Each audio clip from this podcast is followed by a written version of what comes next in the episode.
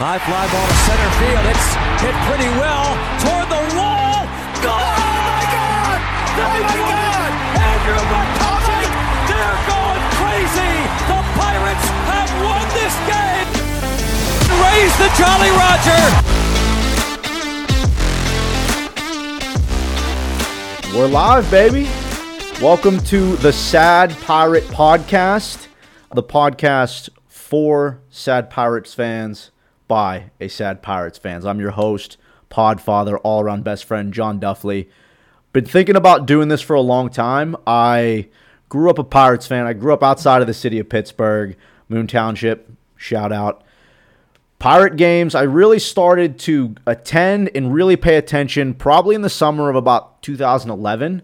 Uh, when I first started going to college, it was just a summer thing to do. We would go down, and there would be all of about 6,000 people at PNC Park. Most beautiful park in Major League Baseball, hands down, no questions asked. But the problem was nobody went. There was no life, there was no energy. It was a franchise in the midst of 20 some odd seasons of losing, 20 seasons of flashes in the pan, if you will. And there was nothing. There was no hope. So it was really a chance to go down, get a little drunk, sit in the sun, eat a Primanti sandwich, and move on. And then something happened. And in 2013, when they finally put some pieces together, they made the run, they go to the wild card game, the Cueto game, it was on from that point. I was locked in, became a huge Pirates supporter of the club, I should say. Of the ownership, Mr. Bob Nutting, fuck you. Spend some money. There are fans in the city of Pittsburgh. There are fans around around the country, around the world. The Pirates P hats, logo, everything is hard to miss, but the club has no support from up top. There are fans who want this team to be good. The city of Pittsburgh is a diehard sports city. Fan bases, Steelers, Pens, Pirates are just there. They are just floating in open water. And once again, here we come into 2022, but they're starting to put a couple of things together that in years past makes you think, well, here we fucking go again. They're going to build it and then tear it down. If there's anything I can say as someone who has been following this saga for years and years and years is the addition of Ben Cherington. When they bring him on as general manager a couple years back, he tears the roster down to the bones. I mean, absolutely guts it. And then you start to rebuild it with the talent in the pipeline. They finally put some rubber to the road. We'll go over Ke'Bryan Hayes' deal in this episode. We'll go over some of the prospects in the pipeline. It's got to come to a head at some point where you you have to actually put action to thought. And for years, it's been let's just kind of circle and circle and circle and never really have a plan. It feels like Ben Cherington, who built the Red Sox, helped to build the Red Sox for several years, has come over. He's wanting to build it within. He knows he's not doesn't have a budget to work with because Nutting's not going to put any money into this $35 million roster they have. Right now, they're not spending anything. So you got to You got to build with what you have. So here we go. 2022 season. Pittsburgh Pirates are back. I'm a sad Pirate fan. You're a sad Pirate fan. Let's load the bases. These are the four biggest stories of the first week of the season. Let's go.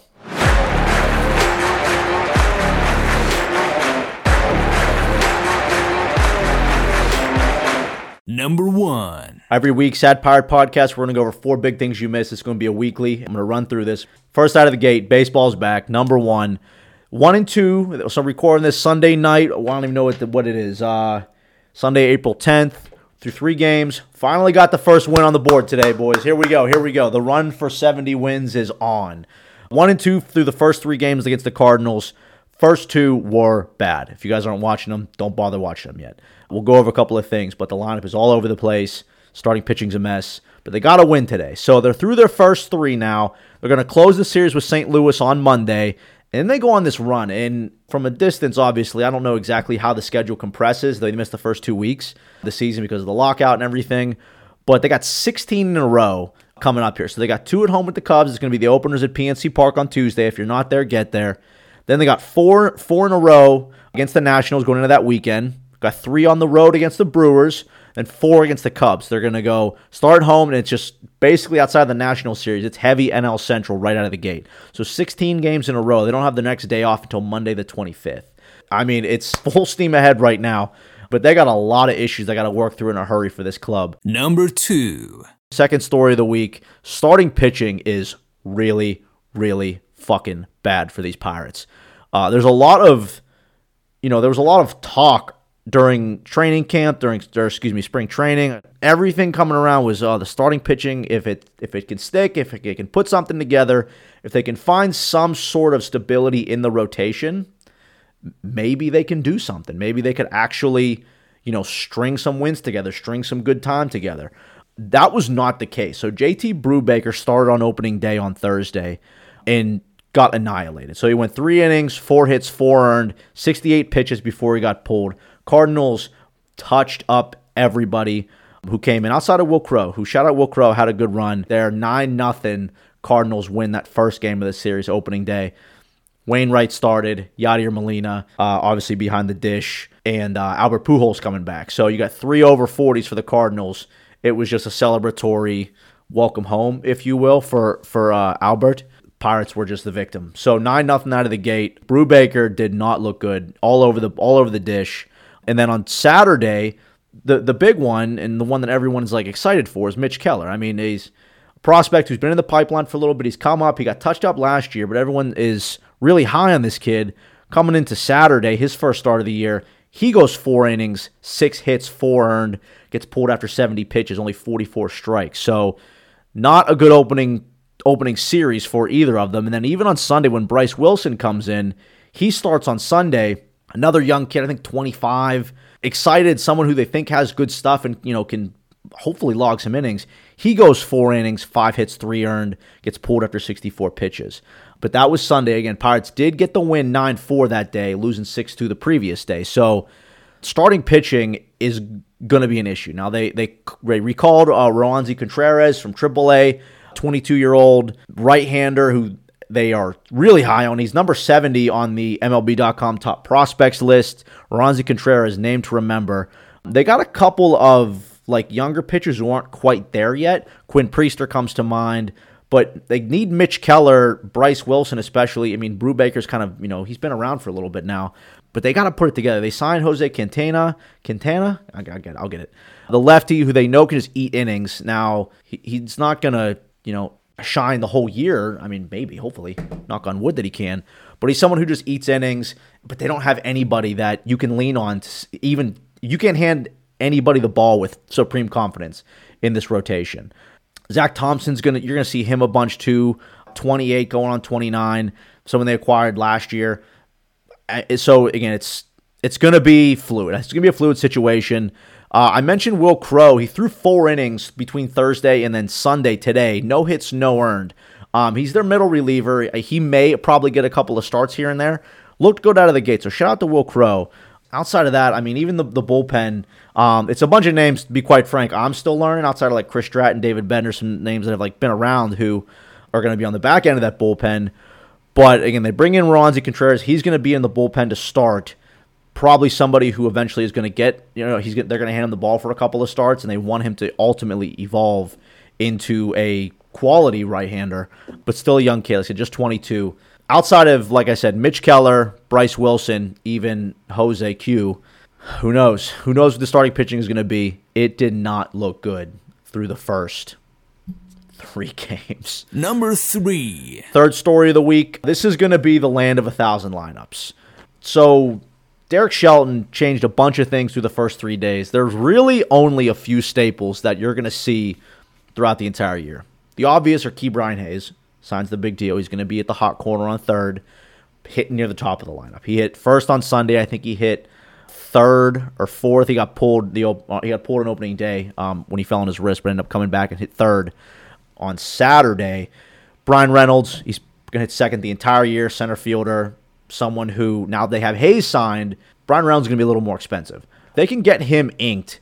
That's your that's your two three. However you want to stack them, one two two three, maybe even you know three four some days in your lineup. Those are the two you gotta you gotta get them inked. Put them as your building blocks and, and set it and forget it. They're going to play all year. ideally, the Pirates do not trade Bryan Reynolds. There was a bunch of Miami Marlins conversations during spring training of trying to package it and send him on. Uh, the Marlins wanted to acquire him. I didn't actually ever get a good sense if the Pirates wanted to send him. But it feels like if you want to build, these are your two. So you're going to see them all year. Kevin Newman, I started short every game this series so far. He's bounced around the lineup, but you know we got to just find a home for him, especially with some of the some of the prospects that are coming up, who we're going to get to in a second. And then Roberto Perez behind the dish, who's probably going to eat up most of those innings back there. They signed Andrew Knapp as a free agent just before the season starts. Both these guys are just defensive catchers. They don't really hit. So, you know, you'll have them down near the bottom, and hopefully you can get a couple of good at bats from them in spots. But replacing Jacob Stallings, obviously a gold glover last year. Uh, so Roberto Perez is going to be your, your 55, number 55 back behind the dish, um, with Knapp probably, you know, eating up some time back there too. But like I said, in the pipeline, so this is what's always the conversation with the Pirates, right? Be patient. You got talent coming. You got talent coming. You got to give them time. And when they get there and the pieces come together, you can make a run. It's not ready yet. It's not going to be ready yet.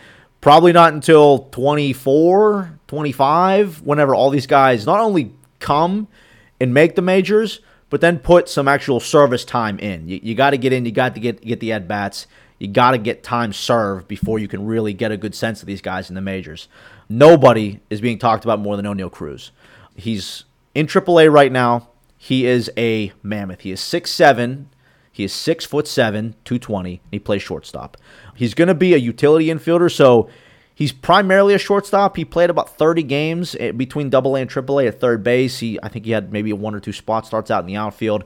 Throws righty, hits lefty. So he's a lefty out of the on the dish who you need. You need a power lefty just to compete. Period. You think back of all the guys, Pedro Alvarez, Gregory Polanco, guys who the Pirates have funneled in who power from the left. Oneil Cruz has huge power. He hit a home run in spring training that everybody talked about. It sailed, it flew, it was gorgeous, and he turned on that thing and launched that motherfucker. He hit 310, 17 home runs, 47 RBIs in 68 games between AA and AAA last year. So again, 17 home runs in 68 games is no joke. He hit 5 in the 6 games he played when he went to AAA. So he can he can swing it. He can swing the stick. He's still a little raw. Again, he's he's a young kid. He's number 26 on the on MLB.com's prospect list. So he's a quality quality player who is just close. He's 23. He's on the verge, and everyone's kind of waiting for the Pirates to bring him up. Now, again, I think they want to kind of stew, let him get a couple of at bats, also figure out the rest of their lineup. Like I said, they've been shuffling a lot of things around. But Oneil Cruz is kind of next in line, and he's the one when he comes up, he is not going to be hard to miss. Six seven, he's a big boy who swings that thing. Uh, but then again, going through the rest of the pipeline, I mean, they got guys like Nick Gonzalez, who's primarily a second baseman. He's number 20 on MLB.com's prospect list, seventh overall in 2020. Maybe we're going to see him later this year. Maybe not till 2023 if it doesn't really make sense or you know his kind of progress is slow in the minors. Um, but another like utility infielder who's good good quality player. Henry Davis, catcher, first overall in 2021.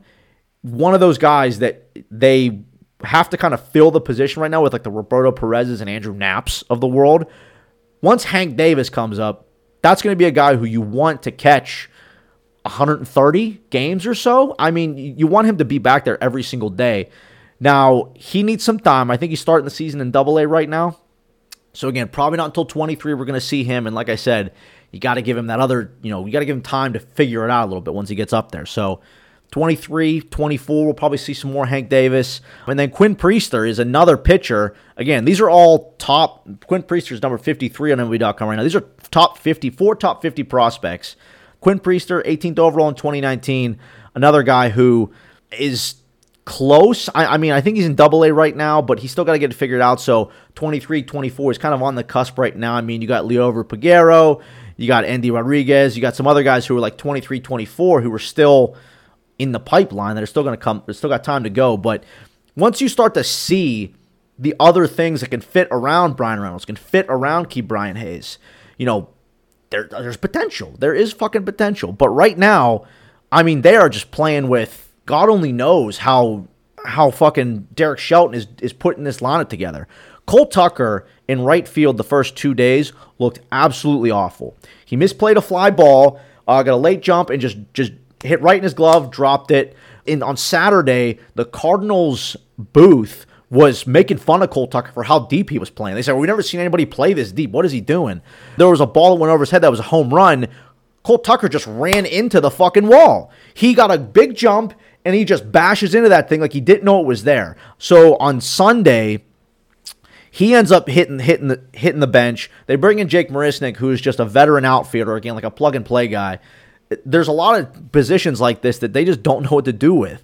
Talk about second base. Hoy Park on opening day started second, hit ninth. Josh VanMeter, second on Saturday, batted fifth. Diego Castillo, somebody they're really high on, like a young kid who's got to kind of get it figured out who's here now. He's utility infielder. He played second on Sunday, hit fifth. He was three for five. So shout out Diego Castillo for getting his first hit, a shot of his dad and his grandfather on Saturday when he got his first major league hit. So again, another guy who is a utility infielder who doesn't really have a home. You'd figure he'd probably settle in there at second base eventually. Hoy Park is, you know, one who they want to kind of play and go forward with right now. But second base was a rotating door. Door. Um, Yoshi Tsutsugo. He, he he was on first uh, Thursday and Saturday. Michael Chavis ended up getting the start at first on Sunday and hit a grand slam. So if you didn't see it, pimp that thing up there. But again, first base, still kind of a question mark what exactly they're going to do with it. Outfield, outside of Bryan Reynolds in center, you're going to see Ben Gamel in left a lot. These are all these influx kind of positions that we're just going to see people cycle in and out. And, you know, who's going to get the hot hand is probably going to be how Shelton is going to build some of this. So this year is going to be strange. There's going to be a lot of moving parts outside of, like I said, those three, maybe four spots in the lineup. But it's going to be rotating with the DH now. Universal DH was instituted for Major League Baseball this year. We at least don't have to see JD Brubaker and all the pitchers swing a fucking bat. So that's going to be fun. Fuck a pitcher hitting. Give me more bats. So Daniel Vogelbach, 250 pounds. Daniel Vogelbach is, and he looks like he's 270. Uh, he led off uh, both opening day and on Saturday, and, and, was in the DH spot. Tsutsugo Yoshi I ended up being DH on Sunday, so we'll probably see Vogelbach a little bit, and that man is big. I don't know what I don't know what your training regimen is, dude, but the Pirates are just one of those lineups that they have all these people who, as you get to know them, they aren't all star guys, but they're gonna so, so, they're gonna have a good place in my heart, especially with uh, this season coming up. So, third story this week: land of a thousand lineups. Number four. Nothing else really to say other than it's about time that the Pirates guaranteed a contract and finally got somebody on the payroll to build around. After McCutchen leaves, you got, you got Marte who didn't work out. Ke'Bryan Hayes getting eight years, seventy million dollars, averaging just shy of like nine million a year. I think he makes ten million both these first two years on the contract. He's a club option for twenty thirty, so he is tied for the next eight years and emphatic about it. I mean, he seems like a he seems like a kid who is pumped, who is legitimately excited to be a pirate. Reading the Post Gazette article, he knows a lot of work to do. He knows he's got to be patient. He, he understands, and he seems like he when the way he speaks and the way he presents himself and the way he plays too feels like a quality guy that you wanted to get inked right now. Team friendly deal is so huge, and especially for this kind of length because he's 25 right now. By the time he's 29, 30, 31 Ke'Bryan Hayes could be a multi-time All-Star. He's got the talent to do it. For eight years to, to tie him down for this kind of money, especially with MLB contracts being what they are. So to put this in perspective, this is the largest deal in franchise history. Next largest, Jason Kendall, who signed in 2000 for 60 million dollars. So 70 million, even all the McCutchen's deals, everything. Largest in franchise history since Jason Kendall for Ke'Bryan Hayes. Second largest deal in MLB history for a player with just one to two years of service time. So again, Ke'Bryan Hayes, 70 million. Second before that was Andrelton Simmons, who's a shortstop for the Angels. The largest, it's crazy to think about this, but Fernando Tatis, when he got to $340 million, I don't know who's ever going to touch that. Again, time served less than two years. Ke'Bryan Hayes gets 70 million, the largest. So that's again, Ke'Bryan Hayes is the second largest, and the largest is Fernando Tatis with 340, which is wild. It it goes to show that there is something about tearing everything down to the roots, going just down to the foundation and rebuilding up. That for me feels like an opportunity to celebrate. I mean, it's one thing to continue to be a Pirates fan and continue to see this team just hurt. The fan base shows up for Zambelli fireworks, shows up for concerts, and all these things in PNC Park, but the product on the field is never anything that you can rely on. It, it hasn't been for a long time. The 13, 14, 15 years were exciting, felt like something that could be built on, but being a small payroll team, being a small budget team, it should only last for so long, and then those guys got to go get paid. So you got to start somewhere.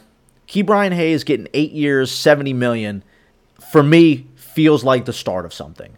To do it on on opening day, it just has me giddy as fuck. So I may be a sad pirate. This is the Sad Pirate Podcast.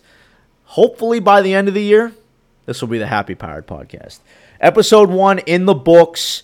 I am emphatic, excited to be doing this. I hope that if you listen, you want to give me a follow on Twitter at John Duffy. I'll be posting this podcast everywhere, however you may be listening. Very excited for another baseball season to be here. Very excited for the Pirates now to be back to close. I, I mean, I guess I have to give a prediction uh, for what I envision. If the Pirates get to 70 wins, if they if they eclipse 70, this is a good year. And that's not saying much. But if they get to 70 wins, uh, 70, 71, 72, 73 wins, something magical happened this year. They're probably in the ballpark of like 65 wins, though, give or take two to three off that number. I didn't look at what the Vegas line was for their win loss, but again, this is going to be a long, tough year. They're not going to be good. They're going to surprise a couple of teams here and there.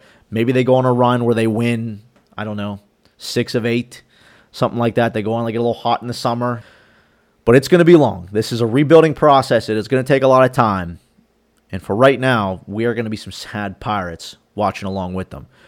I'll definitely be updating the prospects as we go through the season. And then we'll obviously be talking Pirates all the way through. So hopefully to bring some people on as we get through this. Again, my name's John Duffley. This is the Sad Pirate Podcast, episode one in the books. Let's go, Bucks.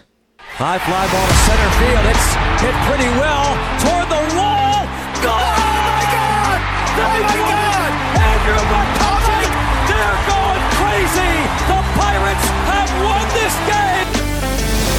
The Jolly Roger!